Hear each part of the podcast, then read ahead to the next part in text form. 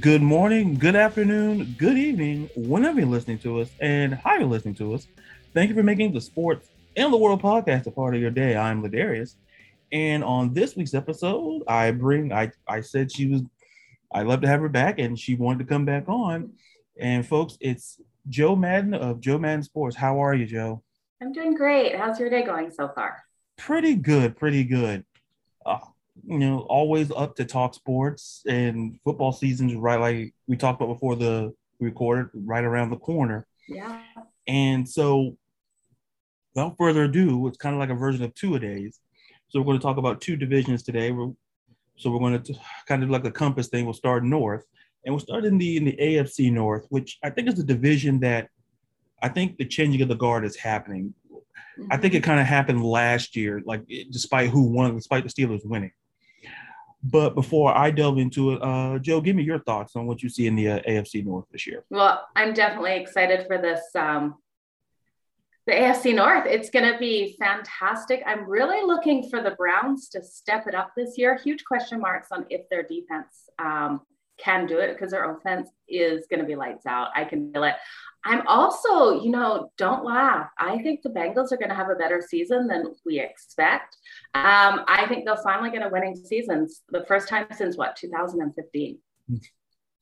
Yeah, you know, you know, Jo, that, that's it's not it's not that far off because I'm I'm kind of along the line. This division, I feel, is better as a whole than what people think it's going to be.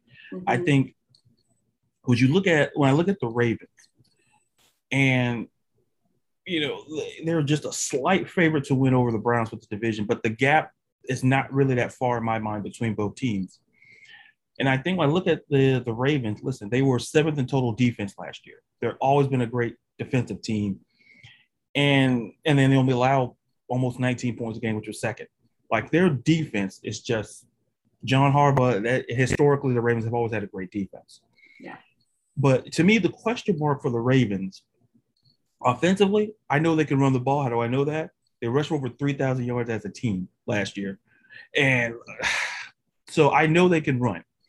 But the question is, can they pass? And listen, they were last in the league, which which is alarming because it's a passing league. Like running the ball is not bad. I'm not saying, hey, there are a lot of great running backs out there, but there was no sense of, of passing there.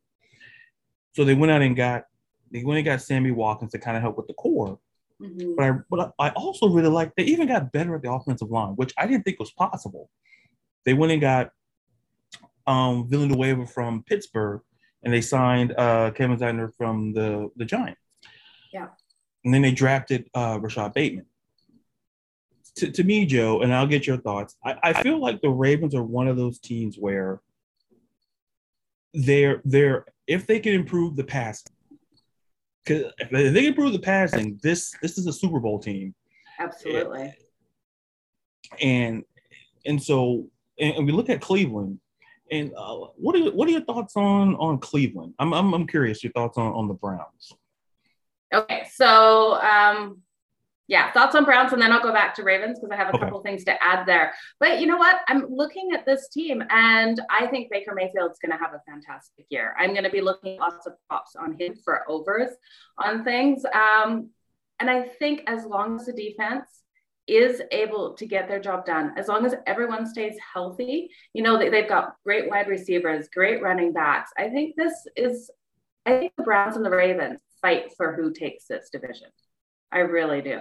Um, we've got the Browns at plus 190. It moved down to plus 145 to win this division. So money is coming in on them. Um, a game total of 10 and a half for wins. I, you know, I think the Ravens definitely get over that 11 wins they're getting, but as long as the D can do their their part, I think the Browns, you know, they're going to give the Ravens a hard time in this division. Yeah, and you know, I'll I'll admit I was one of those people who last year I was maybe two years I was very hard on Cleveland mm-hmm. because it felt like an organization that just wasn't well run, especially on on the sidelines. And then they go out and they hire Kevin Stefanski.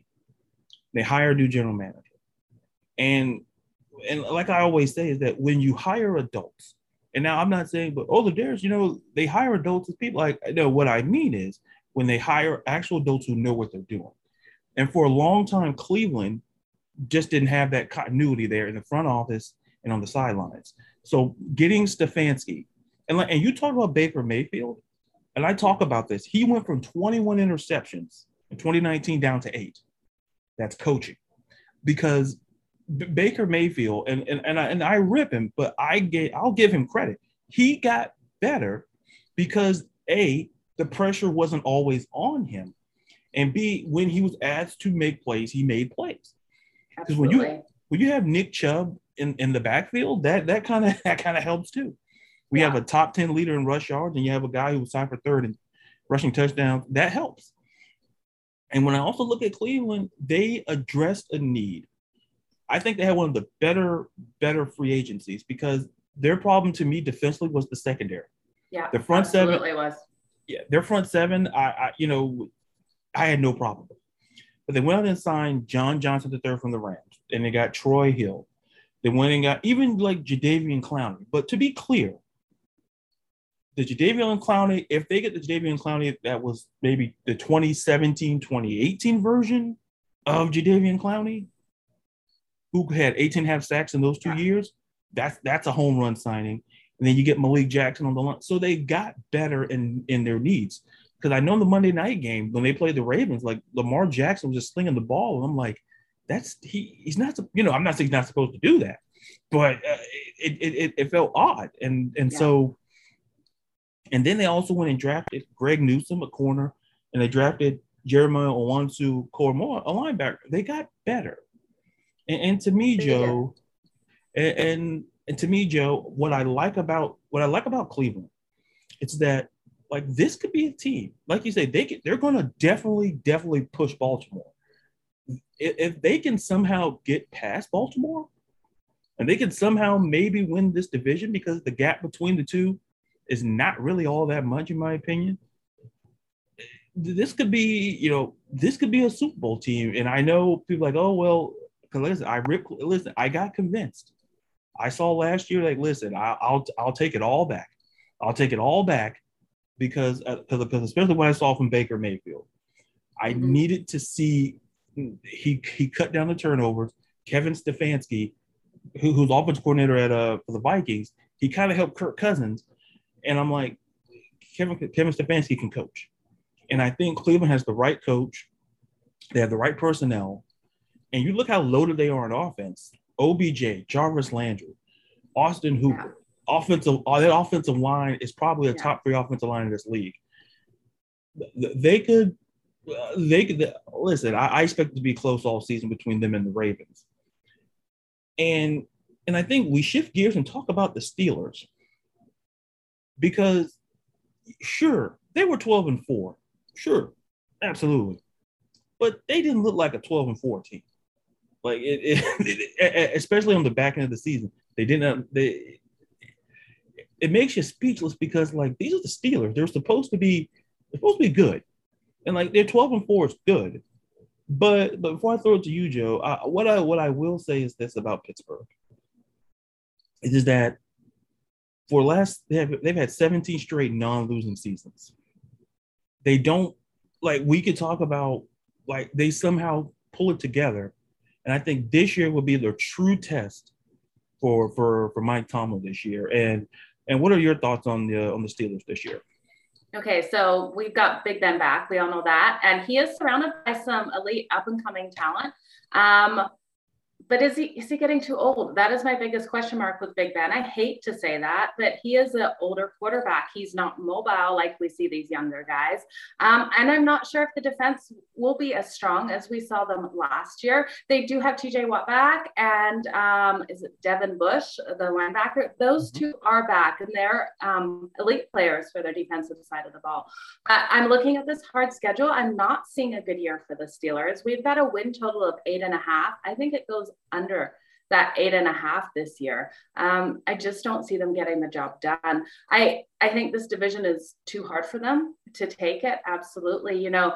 Going back to the Ravens and Browns, they've got opposite issues. The Ravens really need to get um, working their wide receivers. You know, we have Lamar Jackson, elite quarterback. I think he's the only quarterback in history to have two seasons of over a thousand um, rushing yards. So we got a fantastic quarterback, but defenses can work out how to stop him. We saw that last season. They worked out how to contain him and not let him do what he does. Um, so he has to be able to utilize his wide receivers for the Ravens to take this division. And then we look at the Browns. The Browns are loaded on offense. I'm not worried about that at all. The only concern is their defense. I want them to get that pass rush better. Um, and just slow slow the game down a little bit. I'm, I'm looking for their defense to do that. So um, back to the Steelers. Yeah, I'm seeing them come third in this division. Yeah, and and you know what, you know what, Jo, you made a very very good point about Lamar Jackson, about about you know we we know you don't have to sell us on how talented he is. We we know he's an, an elite tier quarterback. It's just the receiving corps. What are we going to get? Because teams at some point will figure it out, and I think they kind of started to figure it out. Because I recall a game where they played, I believe they played Indy last year, and Matt Eberflus, the defensive coordinator, kind of maybe had the code to kind of figure out Lamar. Like Baltimore won that game, but it just felt like basically let Lamar beat you with his arm and not his legs. Absolutely. And and that to me is going to be which teams can do that because we know Lamar can run. And I think when I look at Cleveland and their defense, and like you say, that pass rush, Myles Garrett is great, but there's a reason why they went out and also got Jadeveon Clowney and Malik Jackson. There's a reason for that.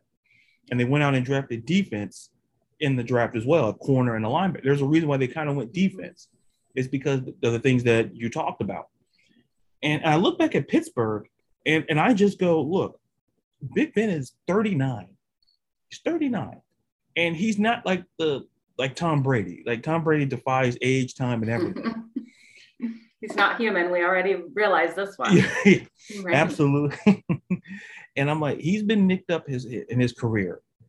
And, and I feel for Pittsburgh, the question moving forward is should Big Ben get hurt this? And hopefully he doesn't. You know, it's a little bit longer schedule this year.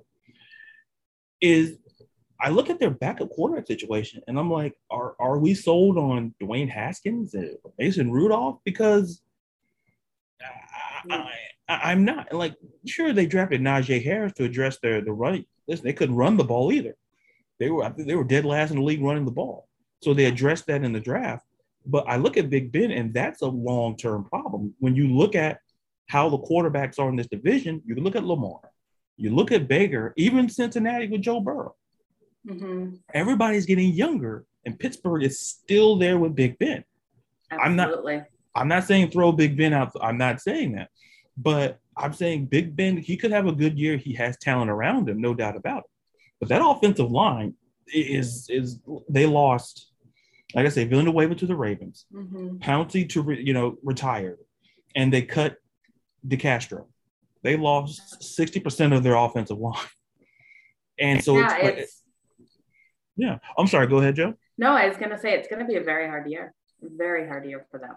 I'm, um, yeah, you know, what what do you think about the Bengals? Let's talk about the Bengals because okay. I really want to talk about these Bengals. We got Joe Burrows back. Um, who did they pick up? They picked up oh Penei Sewell. Yeah. Um, for the offensive line. Now this kid is out of Oregon. I wanted my Chargers to take him. I think he is going to be a household name. I think everyone's going to know him. I think he's going to make a difference right away in their passing and their run game. Um, I think the Bengals could pull something out this year, not win this division, not even. No, I think Steelers is still going to beat them, but I think going to have a better season than any of us expect. I really hope so. I think Joe Burrows needs that confidence as long as he has it. You know, he's healthy, he's back. Um, mindset though, is hard for these young quarterbacks, especially him coming off last season, what playing four games, getting injured, going out for the rest. Mm-hmm. I really, I guess my hopes for them to do good this season is um, maybe a little bit higher than will they, uh, but I hope they get at least a winning record. Yeah, and and, and they they drafted Ja'Marr Chase because yes. I, I, I, and and and the thing is, it, what's interesting here is with Cincinnati because I'm kind of along those lines with you. Because they went out and they they spent they went out and spent more than 39 million dollars on guaranteed money and they went and it was worth more than 119 million dollars. That was on defense primarily. They got like Trey Hendrickson who was third in sacks last year. They went and got better at the secondary. They went out and they went all in on defense because it feels like for Zac Taylor it's a situation where you're following a guy in Marvin Lewis who, however you feel about Marvin Lewis, I know how I feel. I went on a tangent about it. I won't. I won't do it again. I, I, I, because I'll just, I'll, I'll give the short abridged version. Simply put, Marvin Lewis held on to that job maybe three, four years longer than he should have been, and that that's just my. I don't run the. I, am not the Brown. I don't run the. I may have the same last name as the team that runs it, but they're not associated with me. Uh, he would have been gone maybe four years before. So Zac Taylor is has inherited a situation where it's just a debacle. And drafting Joe Burrow helps, Ja'Marr Chase, and, and, and then going out spending money on defense. And when, when I look at the Bengals, they could be a team where, look, if you're throwing the fact they got Ja'Marr Chase, they got Tee Higgins, they went out and they still got Joe Mixon. People I like don't sleep on Joe Mixon. Like mm-hmm. this team is not bad. It's just they're in a division where it kind of feels everybody's better because it's more experience. It's more. It just feels it's just more experienced. This is a young team. When I look at Joe Burrow, when I look at Joe Burrow, I'm like, if he can stay healthy, and that offensive line plays better, it's not out the realm of the possibility because I had a win total of, I think it was six and a half. I don't know if, if it changed. Yeah, it's six and a half today. And if you and that number to me feels like they can they can I'll take the over. I'm taking the over too. It, it, all day long. Because it's like like last if you look last year they played in a like when Joe Burrow was there, they felt competitive. Like they they mm-hmm. were very very competitive, and I think Zac Taylor has this team moving forward. And I hope that listen, people may say he's on the hot seat. I, I don't subscribe to that because Joe Burrow didn't get a full year. So we did not see Zac Taylor full development with Joe Burrow last year. And and to me about this division, like before we change gears, is that like three different teams have won the AFC North in the last six last six seasons. The Cleveland Browns, they haven't won this division since 1989. 1989? Are you it, kidding me? It doesn't it, it, it doesn't feel right, but it's like the Bengals, the Bengals. Once upon a time, the Bengals were were okay in the nineties. Nothing then, like winning it before I was born. yeah, that, that like, don't feel bad. I was I was one.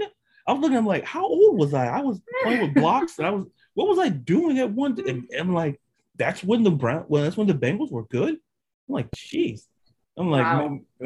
it's like, so. But I, I think with that, I think with the AFC North, it will be a very, very competitive division. It could end up low key being one of the best divisions in football because of the fact that oh, absolutely because of because of Baltimore, because of Cleveland, and like the Pittsburgh. To me, I, I Mike Tomlin has to pull a rabbit out of his hat this year because yeah. to me, when you lose your offensive line primarily, you go out, you lose Bud Dupree, by the way, to the Titans, one of your better edge players. You lose two corners and Nelson and Hilton. You lost, you still got Minkah Fitzpatrick, and that's that's great. Yeah. But at some point, you're throwing guys out. You still have T.J. Watt, and you still have Devin Bush. But the yeah. question is, look at these teams in division that are ahead of you. Look at it's, it's based on pure talent. Baltimore and Cleveland, it feels like there's a gap in that division from one to two, and Pittsburgh three, and there's a gap between three and four. But with with Cincinnati, it feels like it's just they're young, and absolutely, and they went out and like I said, got Hendrickson. So hopefully, defensively, if they can get better defensively, like mm-hmm. I'm like I said, I'm not I'm not saying Bengals to the Super Bowl. I'm, I'm not saying that. No. I'm not that. I'm not. I, am not that. I may be. Be a big risk are plus 2,500 to even take this division. So Super exactly. Bowl, I can even imagine what that would be. Um, I think with the Steelers, though, you know, if Big Ben can stay healthy, like I said, he is surrounded by young, elite playmakers coming up, right? And I don't know. I, I think if Ben can stay healthy the next two seasons, I think next season would be a stronger year for them to, to, to contend um, to take this division. I just don't see it this year. I really don't. And with Ben getting up there, it scares me. It really does. Yeah. So, and I hate to say that for all the Steelers fans because I actually love the Steelers. I love Big Ben. Um, I think he's an amazing quarterback, but I just think the years are adding to him right now. And I hope he comes out and proves me wrong. So, Big Ben, if you're listening, come prove me wrong. Right. Yeah. And, and Big Ben, if you're listening, uh, well, stay healthy. But because, yeah. because uh, Big Ben's a guy that,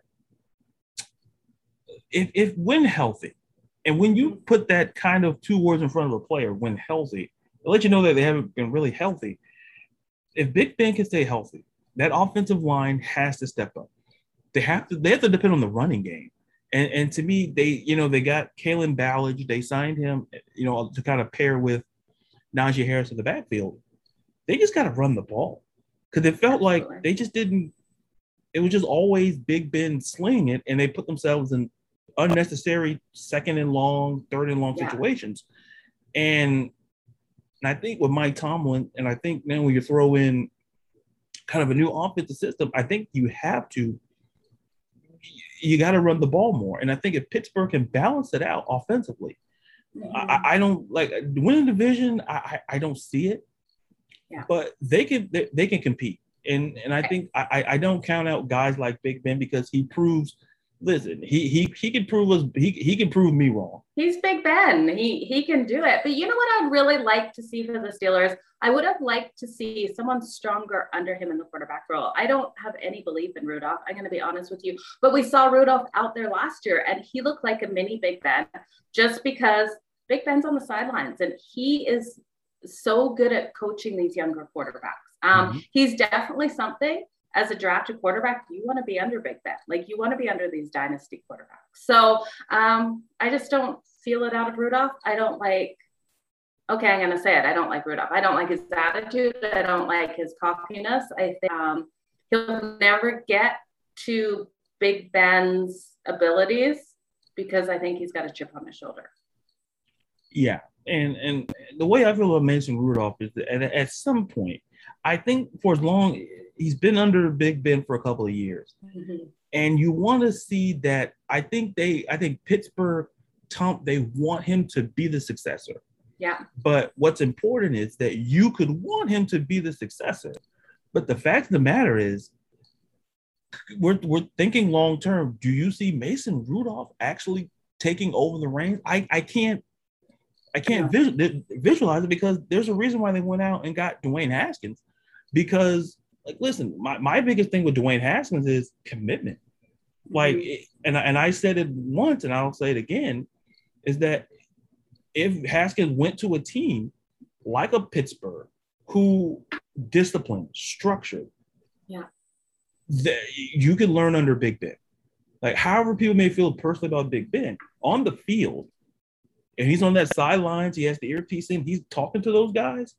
That's wisdom. That's Hall of Fame knowledge he's giving onto these quarterbacks. And I when I look yeah. at Mason Rudolph, eh, I'm not sold on him being the long term answer. Now, what Pitt, I think Pittsburgh will have to address it. Like this year, it depends on what you see out of Mason Rudolph and Dwayne Haskins. Because yeah. if you don't see, if you don't see it, look at team, look what teams are doing now. Listen, they'll move up to get quarterbacks.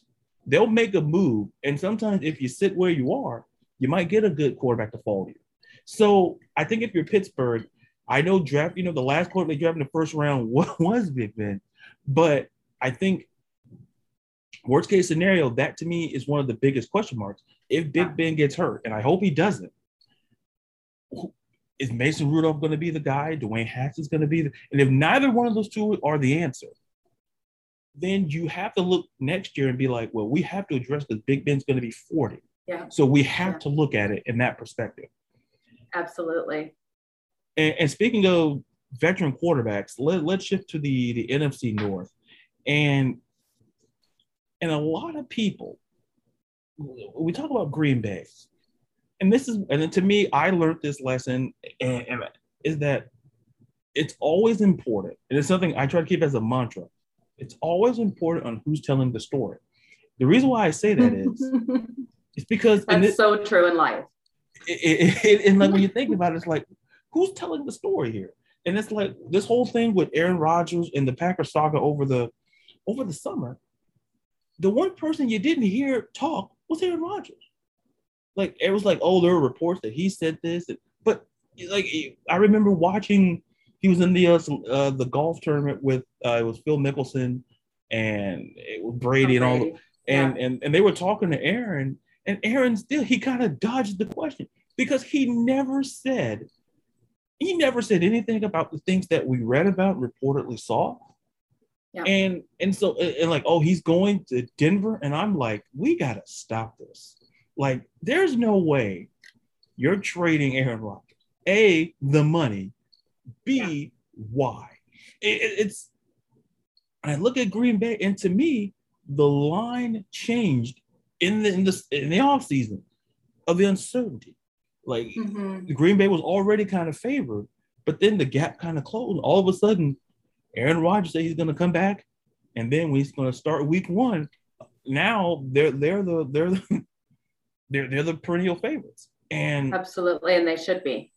Yeah, it's and it's one of those things, Jo, that I look at and go, it's always important who's telling the story, because. Mm-hmm no, nobody bothered to ask the one guy who would who would affect, and that's Aaron Rodgers. Yeah. Like we've it's like he's he he could have problems. Like e- even if he's not here in Green Bay next year, but this year, like this could be the push. This could be one of those situations where Green Bay, hey, like to be fair, the only thing that stopped them was was coaching. Matt LaFleur is a good dude. He, he's going to be a good coach for them. It was terrible calls last year. Absolutely yeah. terrible calls. So and, you look at Matt LaFleur, especially when in the NFC Championship game, you're like, listen, I, I, am no John Madden. I'm no Tony Dungy. I'm, I'm, I'm uh, but coaching kind of impacted that game. We could have having a different conversation instead about Brady. We could have talking about Rodgers going to the Super Bowl. We could have had that. It, yeah. it was just that much. Uh, and I was really hoping it would have been last year. He needs to make that Super Bowl run. We look at him last season, he had a 70.7% completion rate. Um, what was it?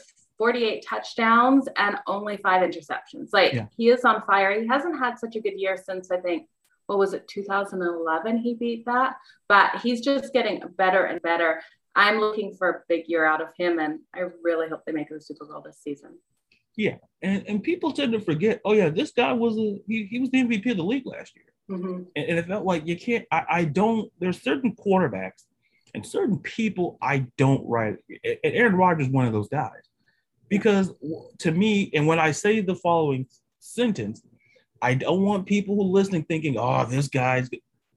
I'm. I've always felt historically, Rodgers was a better talent than Brady. I never said Brady, I never said Rodgers was better than Brady. I said from a talent perspective, what Aaron Rodgers could do, a lot of things Tom Brady couldn't. That's not yeah. mitigating anything Brady did. It's like, look at Aaron Rodgers' arm. Like yeah. this guy's slinging Hail Marys like he's like he's slinging a simple out route. I mean, he's making it look so easy. He makes the game look so easy. And when you talk about 48 touchdowns to five, he had a uh, over nine to one touchdown interception ratio. That was insane. It's like, and then listen, he's got Aaron Jones, fourth in the league mm-hmm. in rushing. Yeah. Davante Adams, second in the league with 115 receptions, over 1,300 yards.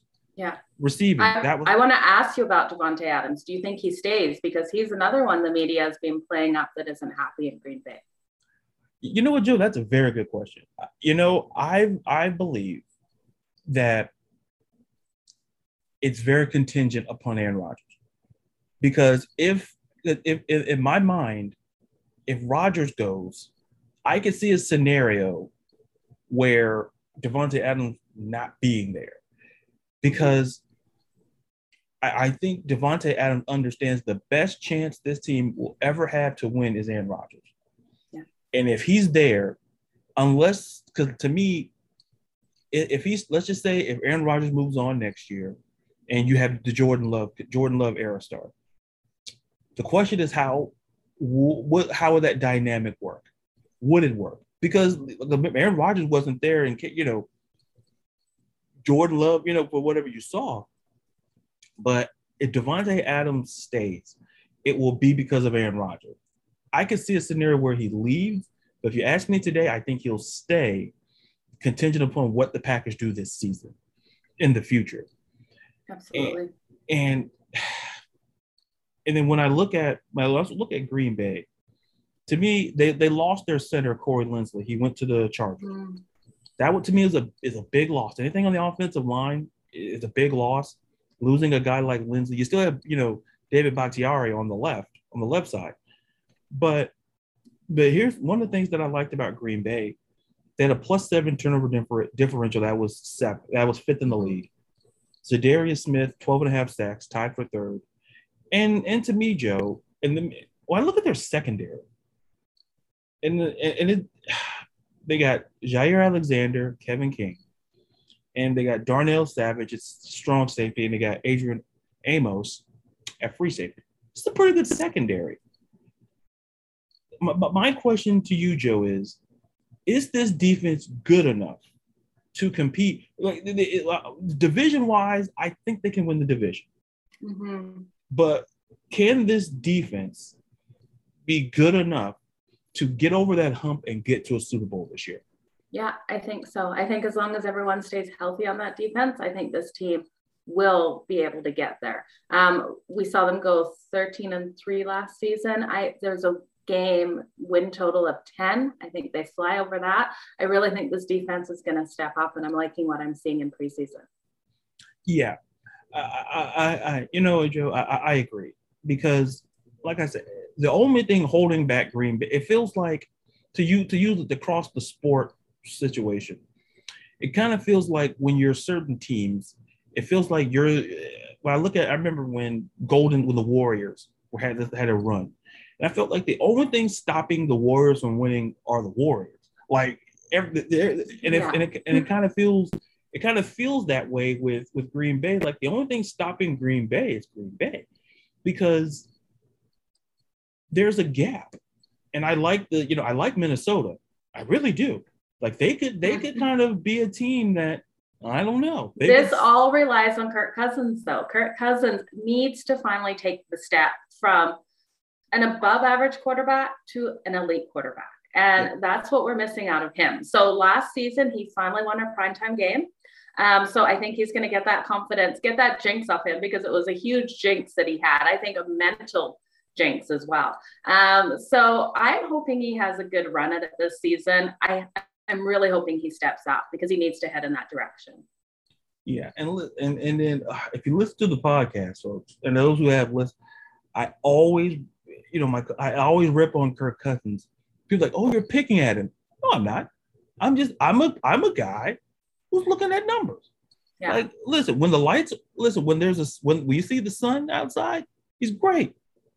But when there's lights in the stadium and it's nighttime, he forgets how to play quarterback. And, and people are like, oh, like, no. Like, I, to me, Jo, you're a thousand percent correct.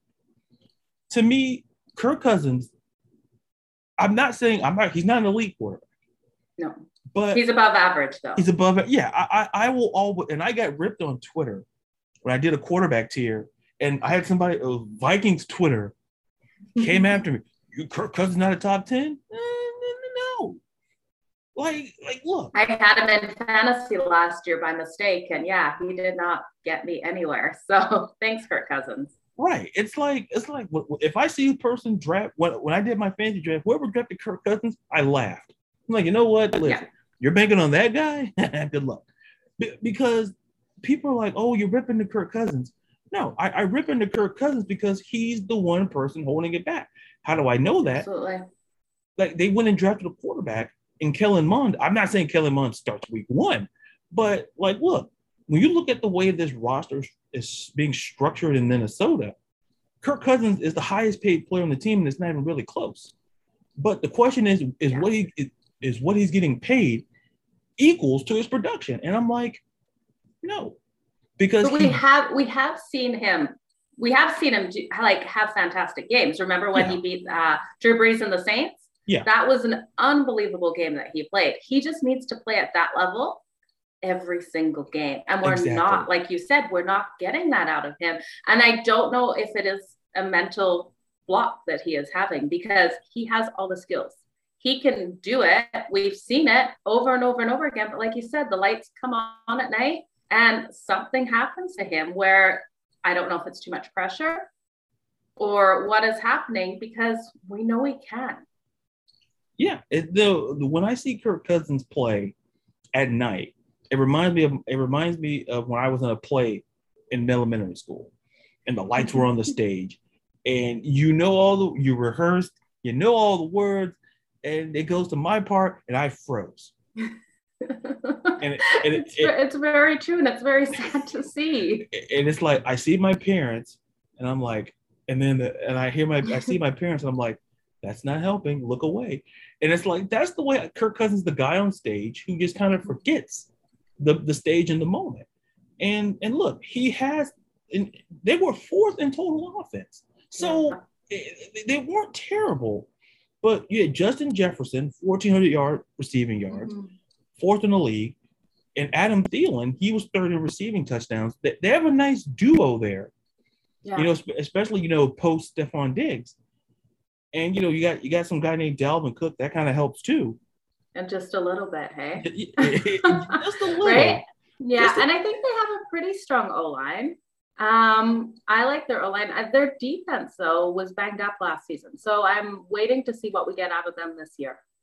Yeah, and I think the defense is kind of being, to me, I saw they were restructuring the defense. Yeah. You know, they still have Harrison Smith there. He had five interceptions last year. You know, you know they drafted like Gladney and they drafted, you know, they they drafted pieces to get younger, but the, the talent's kind of developing a little bit quicker.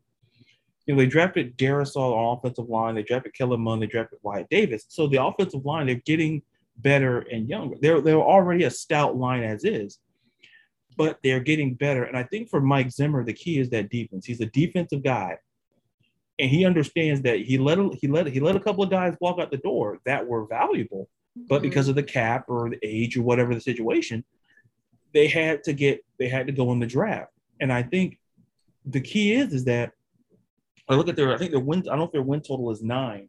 I have yeah, it, it is still nine. Yeah. And they're 220 to take the division. To to me, there when I look at those odds and I go, well, nine wins seems reasonable. Like absolutely. Be, it seems reasonable because, like I say, if that defense can elevate and just get better. Listen, they were yeah. 27th in total defense last year. And I felt that was the part that kind of held them back from being, you know, kind of going from here to here.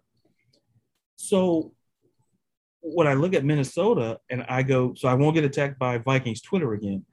I, I, I don't think Kirk Cousins is terrible. I think we both agree. We don't think he's terrible. No, he's above average, definitely. Yeah, it, it's just that, folks, it's like if you're a Vikings man, you have to be honest about your quarterback. It's like, oh well, he was the top. I'm like, great, good for him, but you can't. At some point, Kirk Cousins has to be the guy that he was paid to be. Yeah, because absolutely. And this is his ninth or tenth season. This, I believe, it's his ninth. Ninth, yeah, yeah. And and at some point, wow, Philip, yeah. I'm sorry. Go ahead. I was gonna say, like, we all have to look at our quarterbacks and really like see their weaknesses. Because I would have said the same thing about my quarterback for the Chargers for years, Philip Rivers. You know, he just when it when the pressure came, when it really counted, he couldn't do it. We had a terrible offensive line though, but you have to look at your team and you really have to say, like, these are the areas of weaknesses. And Kirk Cousins isn't the weakness unless he gets in his head. And I think that's what it is because we know he's above average quarterback. So if he can uh, level up this year, let's let's say yeah. level up, level yeah. up, and become that elite quarterback, which I think he has the ability to do. We've seen him in these games. We've seen him make unbelievable passes right through the window. We've seen him, you know, run that offense and get them to do exactly what he needs to make these touchdowns. I just want to see it more consistently from him. Yeah, th- that's exactly a joke. It's like when when I talk about Kirk Cousins, uh, you know, and, and I picked on, I said, oh, it's Kirk kissing Cousins. People like, oh, you're like folks. I pick on Kirk Cousins. And listen, when I did, he had a great like folks.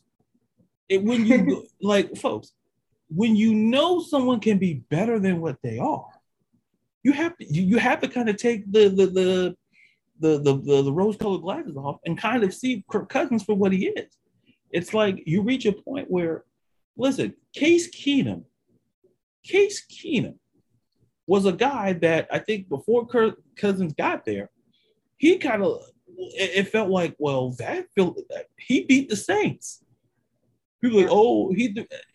So when you look at Kirk Cousins, and I'm not knocking Case Keenum, but the fact of the matter is, there's a gap between Case Keenum and Kirk Cousins. Absolutely. So how does it feel that if you're with Kirk Cousins, you feel you should play better than you had with, with Case Keenum? But it feels like it's kind of like this when it really should be like this. And I think that's the problem. It's going on in, in Minnesota. But, you know, speaking of things maybe going, you know, wrong, the, the Bears quarterback situation for years was terrible. And, and, and I tell people that I tell people about Nick Foles. Oh, Nick Foles is going to look. Nick Foles is, was a one hit wonder. Nick Foles was the Macarena. All right. He was the Baja. He was the Who Let the Dogs Out. Can you name a second? Can you name a second song they did? That's what no. I thought. Like I tell people, that's what I thought. Case closed. Nick Foles is a great quarterback, but he was Trubisky was definitely not the answer. So when Justin Fields, fingers crossed. So so what did the Bears do? Matt Nagy, when he saw Justin Fields was still available, kind of that top, you know, 15. He should have gone in the top four. I thought he I think he's gonna be the best quarterback coming out of this draft. I really do in the future. Yeah, because here's the thing, and, and, and I get and I get this being on being a, a Falcon fan, we have this split in our fan base. Mm-hmm. And I think me and, and me and and, and uh, Rachel, Game Day OJ, you know, we're huge and I feel that we're on the same page about Justin Fields. Is like we're not saying Justin Fields is terrible. We're not. We have Matt Ryan, and but so we went and got Kyle Pitts. But I felt that other teams passed when I look at Look at I look at San Francisco. Listen, to me, and, and down the road, if we talk about the NFC West, I'll definitely get my thoughts. I'll uh, give you my thoughts on that. Because here's the thing, I, I'm like you. I think it was Trevor Lawrence, and there's Justin Fields. Yeah, exactly. And, and like that, and to me, and I and but I understand why the Jets went with Zach Wilson. It's system. It's who they. It's who they go after. I'm not attacking the Jets for passing on Justin Fields. Yeah. But when you look at teams kind of going down the board. It kind of felt when he got to to when he got after Atlanta, he, he, Cincinnati wasn't it. Miami could have been a situation. Would have been very interesting to see what they would have done. But for Justin Fields to kind of fall, and there's always one quarterback every year that we really like that falls, and well, that year it, it, was it was Justin Fields. And that went with Tom Brady too. So I, yeah. I'm looking for Justin Fields to be an ex Tom Brady. You look at how he played in Ohio State and what he did for them. How many um, seasons did they go in the regular season winning everything with Justin Fields? Like this kid is lights out. He's going to come in there. We've seen him in preseason. He looks comfortable. He doesn't look stressed. Um, he's making some good moves, some good plays. That being said, it still sounds like they'll put Andy Dalton out for week one, which I'm okay with. You know, give Justin Fields the time to develop, um, especially to this game. Even let him watch game one and see just because preseason and regular season is totally different game. Yeah. Let him be on the sidelines for week one. Let those nerves of the first time actually running out onto the field for um, an NFL actual real game um, go, right? I'm fine with that. Andy Dalton, though, he's not going to get the Bears very far. Yeah, and, and it's funny is that you know he had the press conference recently talking about you know, you know Justin Fields will have his time and it's my time, And and I looked at him like, listen, someone to tell Andy Dalton, listen, when it be your time. It, it like maybe week week three. Yeah, week three. like, yeah. Justin Fields because uh, because my whole theory is is this. Andy Dalton can start the first couple of games. I have no problem with that. But when you watch Justin Fields, if you're Matt Nagy, if you're that coaching staff, how long can you reasonably let him sit on that bench? Because the fans, those fans in Chicago will let you know that you drafted Justin Fields. Like Absolutely. you, you know, like he, he's right there. And when I look at what Justin Fields can bring, one of the things I like about Justin Fields is that you know I saw you play at Ohio State. One of the things I look at Justin Fields is like, look, he can do what most quarterbacks simply can't. Like he's his size, his ability to throw the ball, to be accurate, and and to be fair to like Ohio State didn't have a lot of top tier receivers. Like they had Chris Olave, like uh, yeah, but they had a lot of they have, you know the receiving corps. Like he made a lot of people look good. He Why? Did, because, absolutely.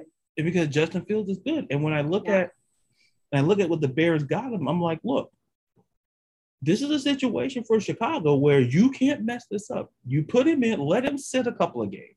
Let yeah. Andy Dalton feel like he's sometimes you gotta some, sometimes you gotta, you know, how do I how do I phrase it? Soothe people's ego. Like you, you yeah.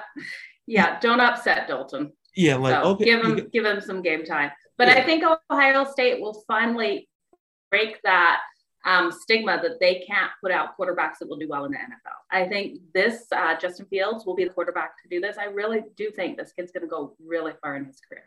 Yeah, because when I saw Ohio State, and and and like I say, someone who I do the show with, he his feeling about Ohio State, and I, I don't know how to feel about. It. You know, he he talks he got a little down Ohio State. I'll put it that way. But oh, what, who doesn't love our Buckeyes? Come on. And like I said, because, I, I I rip Michigan, and listen, folks, I I, I didn't mean the Ohio State Michigan thing, but if you're a Michigan fan, look. you're listening to the wrong show right now, obviously. Mute your like for the Jim Harbaugh ain't it. Like I'm just gonna like I, I know we're talking about NFL, but folks, I told you Jim Harbaugh ain't it. Oh, dear, he's gonna bring it. I'm like, folks, he's not the guy. Like those khakis, hey, it's great. It's great. But listen, when you the last guy to beat the last Michigan coach to beat Ohio State was Brady Hoke. Yeah. Who's Brady Hoke? Absolutely. And like, who's Brady Hoke? And I go, you know what I say? I say exactly. That like you you hired Jim Harbaugh to come beat Ohio State, and he can't. Like, yeah. Uh, it, it, it, how many coaches have be so but shifting gears before I get more Michigan people on me, I think I antagonize minute. I think I'm Yeah, let's go to the Lions and make them yeah. mad. yeah, yeah, let's do that. Thank you, Jo, for the transition. Like, let's let, let's upset more. Why not? I'm upset the top part of the country anyway. Let's let's let's just okay. go. so we're just being honest, you guys. We have to give our honest opinions. It doesn't mean we don't like your teams. We don't like right. the players. We're just giving honest opinions. Right. Because because like when, when I look at Detroit, I'm going to be super honest. I don't think Jared Goff is terrible. If you get the Jared Goff from after his rookie his rookie year, I'm not going to kind of count because he had Jeff Fisher. So I'm not going to really count that because Jeff Fisher and quarterbacks go just as much together as as basically oil and, and water. Doesn't so I, am but when the when Sean McVay came in, this is this is what we're going to see from Jared Goff this year. Are we going to see from Jared Goff? Was it Sean McVay and his hand in Jared Goff? Yeah. Or is it going to be, or we're going to see Jared Goff play like a quarterback, like the number one overall pick he was in the draft? Because to me, because to me, and, and I get your thoughts on it. To me, I look at Jared Goff. I don't think he's terrible, but I think there's a reason why the, the, the Rams moved off of him. I think, yeah. I, to be honest, I think Sean McVay kind of wanted to move off of him maybe the year before, but mm-hmm. but just some of your thoughts on the Lions and Jared, Jared Goff. Yeah, so let's talk Jared Goff. So I did like him when I saw him with the Rams. We saw him get to Super Bowl. This is a quarterback that can do it, but he needs those weapons around him. And I don't think the Lions have the weapons that he needs to make this team go far in this division. You know, they do have uh, Smith in running back and Williams, and I think they'll be utilized a lot. But I don't see the wide receivers that he needs to make these big plays. Um, we know Jared Goff does like that run game, but I, am not seeing them get it there. I think this is too much of a transition year with him coming over. I know he's played a lot, but I think his his kind of play and Matt Stafford's play is different. Um, so it will be a huge transition for these players in here having Jared Goff. I just I don't see it being good year. I think they're going to be a bottom team. They've got a win total of four and a half. You know, I'm almost leaning under that. I hate to say that. I could see them getting four wins this year. Yeah, you know what, Jo? I, I saw that four and a half too, and I'm like, to me, they're basically Vegas is telling us basically either go under with the four or go over with the five. Yeah. They're making you choose anytime they do the point 5 mm-hmm. And to me, uh, you know, like uh, when I look at the Lions and they hired Dan Campbell, and I went, uh, okay. I went, oh, all right. But what, what I really liked was them hiring Anthony Lynn, who's the coach yeah. of the Chargers, because I I'm really high on Anthony Lynn. And I felt for the Chargers, I felt really bad for them last year because they lost a lot of. Uh, some of those close games became W's because of Anthony Lynn.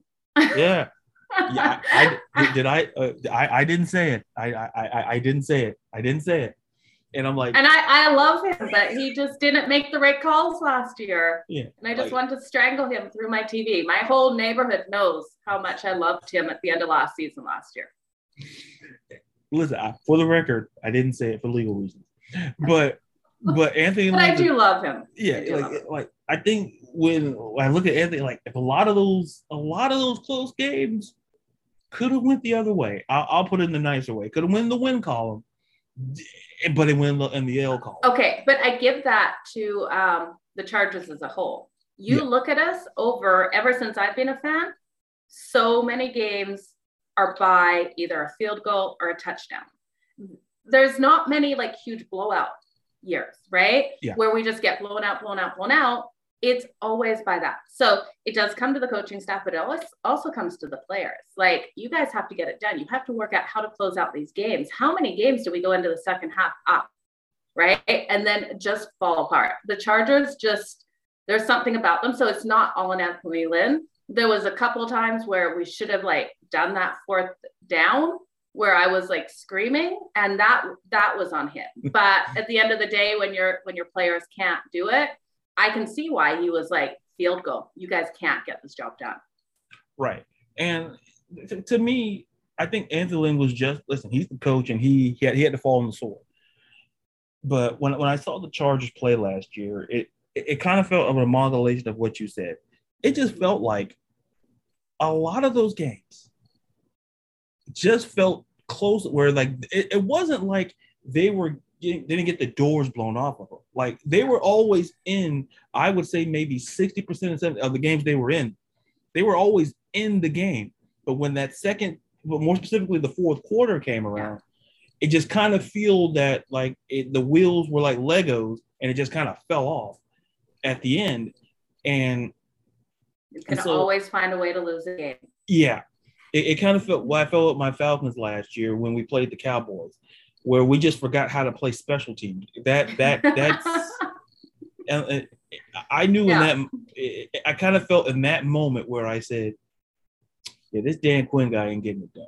Like everybody, because you can tell sometimes when it's coaching and when it's on the players. And in that mm-hmm. situation, like you mentioned, certain times you got to look at the players, and there's accountability level there. And I think Anthony Lynn, as good as a dude he was, listen, this was a playoff. He's a good coach. But Absolutely. what happens is that when you lose, you got to blame somebody. Yeah. Somebody has to fall on the sword. And Anthony Lynn, and Anthony Lynn now is the offensive coordinator in Detroit, which I think was a very, very good move because of the work he did in Buffalo as the, the offensive coordinator there, especially with running backs. Yeah. And then you have a good one in, you know, DeAndre Swift, and then they went and signed Jamaal Williams from Green Bay. Mm-hmm. So when I look at Detroit, it is all about trying to build within the line and spread. Because when they draft Sewell, people thought they, with the Lions, with that pick, there was no wrong player they could have picked there because they needed everything. Yeah. They needed they needed a receiver, they needed a line, they needed defense. But they yeah. went Sewell because Sewell fell on the board. Like I mentioned, certain players just fall on the board and you're getting great value. Yeah. So it's whether, and they, whether they also picked up Patriots Flowers, correct? Yeah, Trey Flowers. Okay. Yeah. That's what I thought. So yeah. that will be a great addition to their defense. And and they and the thing is, and then they and they got Jeff Okudah, who they drafted last. So, you know, the corner from Ohio State. So when I when I look at Detroit, they're in a situation where I think they're trying to figure out what can Jared Goff do. Because if Jared Goff can be the guy that played maybe you know the, the two years he was with McVay, the first two years, mm-hmm. not what we saw last year. If they can get that from him, he's a, he, he's a franchise quarterback. He's not. Oh, I think he's like 26, 26, 27. So he's not. We're not talking like how we talked about earlier with Big Ben. We're not talking yeah. that gap. Like you can still make Goff your franchise quarterback, but if he's not, I think Detroit will, to, will want to know sooner rather than later because they're seeing teams just getting these young quarterbacks and they're playing at a, such an accelerated rate. They're playing yeah. well coming out. So they want to know, hey, Goff, are you the guy? Because we're, we're still giving you a lot of money. So if you're not the guy, we can look elsewhere. And to me, for Detroit, I think it's one of the, it's gonna be it's gonna be a long time because if if Justin Fields can be the the guy that we know he can be, yeah, it's gonna be it's that the choice is always gonna be that team at the bottom because absolutely. I, well, and I think especially once we see Aaron Rodgers um, leave the Packers, and we'll have Love move up there. It will be the Bears and the Packers fighting for this division. Like yeah. I really see that's what's happening. I don't know who is under Kirk Cousins. I'm drawing a blank when I uh, think of his backup quarterback, but I really think the Lions don't have anyone under Jared Goff that I know of. No, no big names. So um, future, it's Packers and Bears right yeah. now, unless the Vikings go out and draft someone absolutely incredible next year. Right.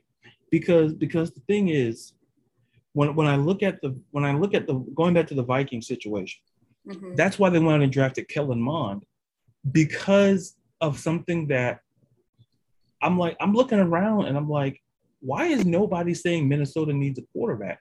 Because you get caught up in the numbers. But folks, I'm looking at Kirk Cousins. And in Minnesota, they they're getting younger. They're getting younger there. And do you want to pay a guy like Kirk Cousins the amount of money that you want to pay him? Because the fact of the matter is, getting Kellen Mond, they got him in the third round, I believe, second or third round because they saw a run of quarterbacks getting drafted. Like, okay, we got to get Kellen Mond because they know that Kirk Cousins down the road, they're not going to want to pay him that money, mm-hmm. especially if he cannot match it. Like anything short of my, in my opinion, of an NFC Championship appearance. And I know that's a stretch. Like you, you got to look at Minnesota. Like, listen, we got to move off. And I guarantee you, they tried to trade Kirk Cousins. They tried, but it's that money. Like you're asking teams to absorb that money. Yeah. You know, kind of look at the situation that the Eagles, you know, what the Eagles did with when they traded Carson Wentz. Like when you know at some point where you don't want that quarterback to be there, you don't want you didn't want Wentz, so you're willing to just go and cat purgatory just to get rid of him. And and, and look what the Rams. Oh, that's got to be an awful feeling for yeah. someone. Like they just want to, you know, go over the cap to get rid of me. Like, oh my god, be awful. Exactly. It's like, man, it's it's like they don't like me. Like, no, they don't. They mm-hmm. want you out. And like, and, and look what look what the Lions and the Rams did. The Rams were like, cool, we will give you because we don't believe in draft picks here and for the Rams for some reason. We don't believe in them. So no, we'll, we'll, give you whatever. We'll give you a first. That's it we just don't want Jared Goff here anymore. And they were willing to take in Matt Stafford's. Com- they were willing to do all of that mm-hmm. because when you're in a situation, I look at this eh, this NFC North as a whole. It's kind of similar to the AFC North. We look at the quarterback situation, except the difference is Aaron Rodgers is better than Big Ben. Like like the veteran quarterback is the best quarterback in the division, and it's not even really close. Like you, we can debate who's second, but the fact of the matter is, when I look at this AFC North, I look at Green Bay. I look at Green Bay just winning. Like I said, their win total is 10. I take it to the bank. Absolutely. Cat, like, like I tell people, listen, I trust Aaron Rodgers. Like, like people, like I said earlier, he was an MVP. I don't sleep on those guys who are MVPs. And as for and for Minnesota, they're a team potentially the future because listen, they got to move off of Kirk Cousins. If Kirk Cousins, the at some point you got to move off of Kirk Cousins. And I know Vikings Twitter is not gonna like me to say it, but here's the fact of the matter: what have you gotten from Kirk Cousins in his tenure for the Vikings? What has he shown you, fans, that that warrants all this people defending when people like when you and I talk about him and people were willing to, to like go into the gladiator pit for him? It's like, look, what has he given you? Because what has he shown you to make you say, okay, we're we're you know we can compete enough. You're seven and nine with Kirk Cousins last year. Yeah. Like we can blame the defense, but the fact of the matter is, that we were fourth in offense. Yeah, that's great, but at some point, what Kirk Cousins? Listen, what is he giving you to make you believe? How many NFC Championship games has he taken you to? How many? I think you think he has the ability, though. That's yeah. the thing. I think this is the season he has to step up. And if he doesn't step up this season, I think then Minnesota should be looking. But I think given this one more season, let him do it, let him prove it. I think he's he's moved on from a couple mental blocks, and this season he has to come out and show us.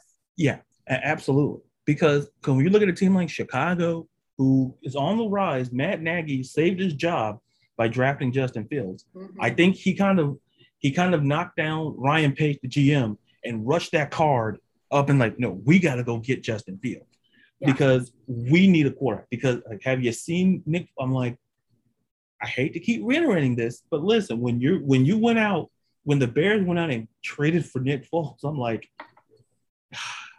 and they gave up a fourth round pick, and I'm like, that's even even I think that's too high of a pick. But Absolutely. But then, but you get a Justin Fields, he's the future. Now you look at Detroit. Detroit's a situation where they have to figure out if Goff is the guy.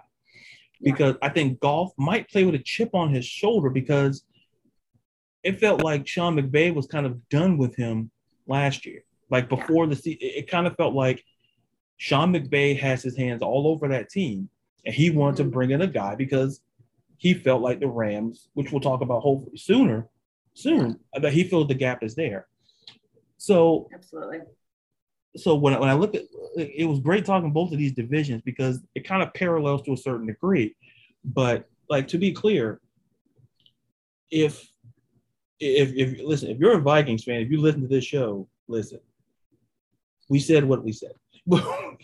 and and if you're a Bears fan, you should be optimistic. If you're a Lions very, fan, very. if you're a Lions fan, I apologize. Transition. Know, transition year. Yeah, transition. Yeah. So listen, it's not it's not always going to be I would yeah. say, hey, hey, listen, hey, you got hey Pistons. If you're a Pistons fan, you got Cade Cunningham. So listen, there's always positives. We, we like and then always, Packers, yeah, Packers. Enjoy your last year with Rodgers because I don't think he'll be there next. Yeah, he he he's out of there. Yeah. Like to me, I wanted to host Jeopardy to be honest, but that's just me.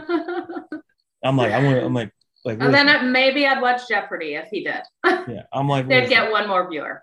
Yeah, like listen, I, have been watching. I'm a. I've been watching Jeopardy my whole life. It's even in my Twitter bio. Like I've been watching Jeopardy. like listen, when I saw Aaron Rodgers, I'm like, I said he's a smart dude. He he's he's he's very funny. Mm-hmm. And I'm like, and he and he understood the pace. Like he's a quarterback. Quarterbacks to me, he understands if there's one position in any sport where pace is important, it's the quarterback position. Absolutely. Like, like that in the point guard position, understanding the pace and having control. He understood. So before I go before I go down the Jeopardy rabbit hole, because I can do that too. But so so before we wrap up, Jo, where can we find you on social media? Yeah, so you can find me on Facebook, Instagram, and Twitter at Jo Madden Sports, and also TikTok. And then I do have another uh, Instagram, the Jo Madden. That's how I originally started out as the Jo Madden, but that account froze, so I changed over to Jo Madden Sports. And yeah, but that, that account's back up running, so I post everywhere. There's 500 posts of the same thing. Yeah. All, my, all, all my social media. So follow one or the other. Well, I think I follow all of them except for the TikTok. Okay. I, I have a TikTok, but I'm like, I don't know how to do TikTok. Oh, I because, love TikTok. It's a lot of fun. Because I'm like, I, I almost feel like YouTubing how to do a TikTok. People like, oh, well, uh, I, I might do a TikTok video. May, may, maybe talking about Kirk Cousins. If, if, if and, it, and maybe that will get Vikings Twitter back on my side. It's Might be. it's not. Well, thank you so much for having me today. I really appreciate it. I had a lot of fun talking with you. I, I do. And then, folks, uh, check out this episode and every episode of the Sports in the World podcast. Go to at Sports the World on Twitter and Instagram, and check me out on social media at Ladarius underscore Brown on Twitter, at Ladarius double underscore on Instagram. And once again, Jo, thank you so much for coming on, and hopefully to have you on soon to talk more divisions and things that before the season gets into gear. Absolutely, just let me know.